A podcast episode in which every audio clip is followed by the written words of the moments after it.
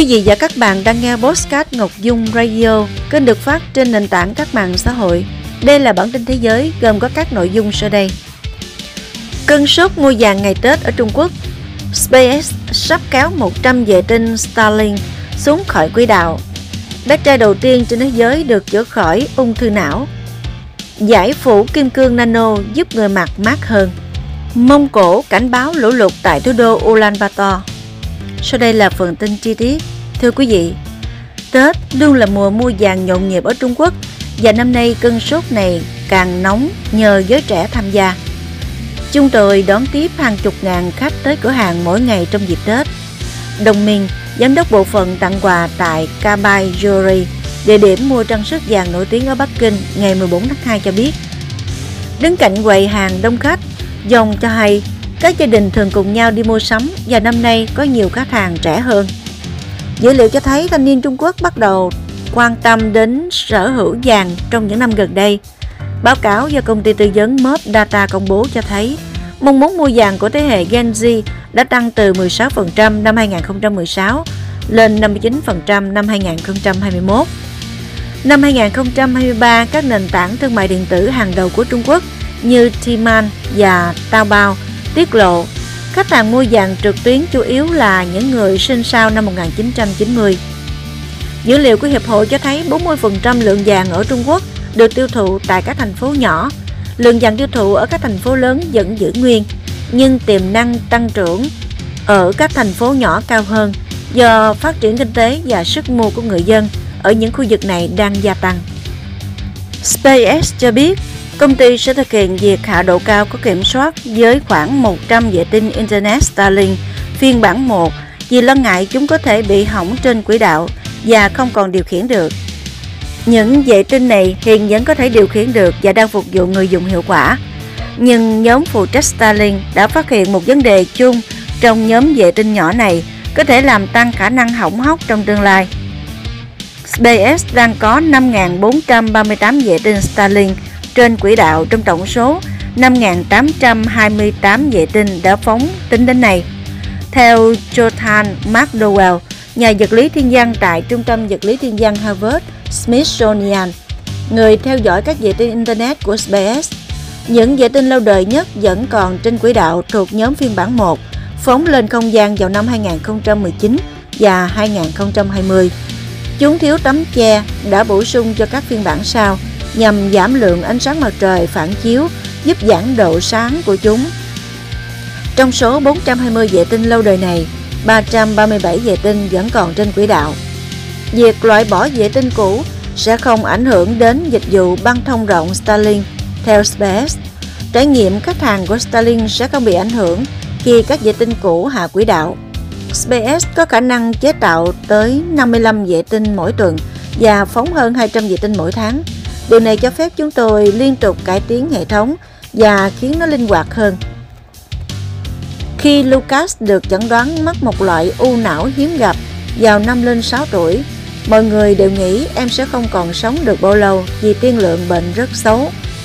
Jack Grill, giám đốc chương trình điều trị u não tại trung tâm ung thư Gustave Roussy ở Paris, bác sĩ trực tiếp điều trị cho Lucas xúc động khi nhớ lại khoảnh khắc thông báo cho cha mẹ cậu bé rằng con trai họ sắp chết. Tuy nhiên 7 năm sau, Lucas ở tuổi 13 đã không còn dấu vết khối u. Theo các nhà nghiên cứu, cậu bé là người đầu tiên trên thế giới được chữa khỏi bệnh u thần kinh đệm thân não, một loại ung thư đặc biệt ác tính. Bác sĩ Quill nói, Lucas đã vượt qua mọi khó khăn để sống sót. Khối u có tên đầy đủ là u thần kinh đệm cầu não nội tại lan tỏa DIBG được chẩn đoán hàng năm ở khoảng 300 trẻ em Mỹ và 100 trẻ em Pháp. Trước ngày quốc tế ung thư trẻ em giới y khoa đã ca ngợi những tiến bộ có ý nghĩa trong cuộc chiến ung thư. Hiện nay, khoảng 85% trẻ em sống sót hơn 5 năm sau khi được chẩn đoán. Tuy nhiên, tiên lượng của trẻ mắc ung thư thần kinh đệm tân não vẫn rất ảm đạm. Hầu hết trẻ không sống quá 5 năm sau khi chẩn đoán. Nghiên cứu gần đây cho thấy chỉ 10% bệnh nhân sống sót sau 2 năm. Thế giới đã có những chất liệu quần áo giúp người mặc mát mẻ bằng cách cho nhiệt tỏa ra ngoài. Nhóm nhà khoa học tại Đại học Remit Australia dẫn đầu bởi tiến sĩ Shadi Hoskia và Aisha Redman phát triển lớp phủ giải thử nghiệm mới với khả năng giảm nhiệt tốt hơn nhờ kim cương nano. New Atlas hôm 14 tháng 2 đưa tin, nghiên cứu mới xuất bản trên tạp chí Polymer for Advanced Technologies. Khác với kim cương bình thường, kim cương nano không đắt. Chúng là những hạt kim cương kích thước nano có thể sản xuất dễ dàng với chi phí thấp, đồng thời có cấu trúc mạng carbon bên trong giống như kim cương thông thường. Cấu trúc này cùng một số yếu tố khác mang lại cho chúng khả năng dẫn nhiệt cực tốt. Trong nghiên cứu mới, nhóm chuyên gia trộn bột kim cương nano với polyurethane và dung môi. Tiếp theo, họ đem dung dịch thu được phủ lên một mặt của tấm vải cô tông, thông thường bằng kỹ thuật kéo sợi điện trường. Sau khi cô lại, dung dịch này tạo thành một lớp phủ gồm mạng lưới sợi nano liên kết với các sợi cô tông lớn hơn. Nếu dùng tấm vải này làm quần áo, mặt phủ kim cương nano sẽ hướng về phía da của người mặc. Bề mặt bên ngoài không được phủ để giúp vải không hút nhiệt từ xung quanh. Giải cô tông đã qua xử lý cũng có khả năng bảo vệ người mặc khỏi các tia cực tím tốt hơn. Độ thoáng khí và khả năng hút ẩm của vật liệu mới không tốt bằng giải cô tông chưa qua xử lý nhưng vẫn nằm trong phạm vi chấp nhận được. Ngày 15 tháng 2, Ủy ban ứng phó tình trạng khẩn cấp của thủ đô Ulaanbaatar, Mông Cổ đã ban bố cảnh báo lũ lụt vào mùa xuân. Trong một thông báo, Ủy ban trên dự báo nhiệt độ ấm bất thường có thể khiến băng tuyết tan nhanh, theo đó tăng nguy cơ lũ quét tại ít nhất 30 địa điểm tại Ulaanbaatar.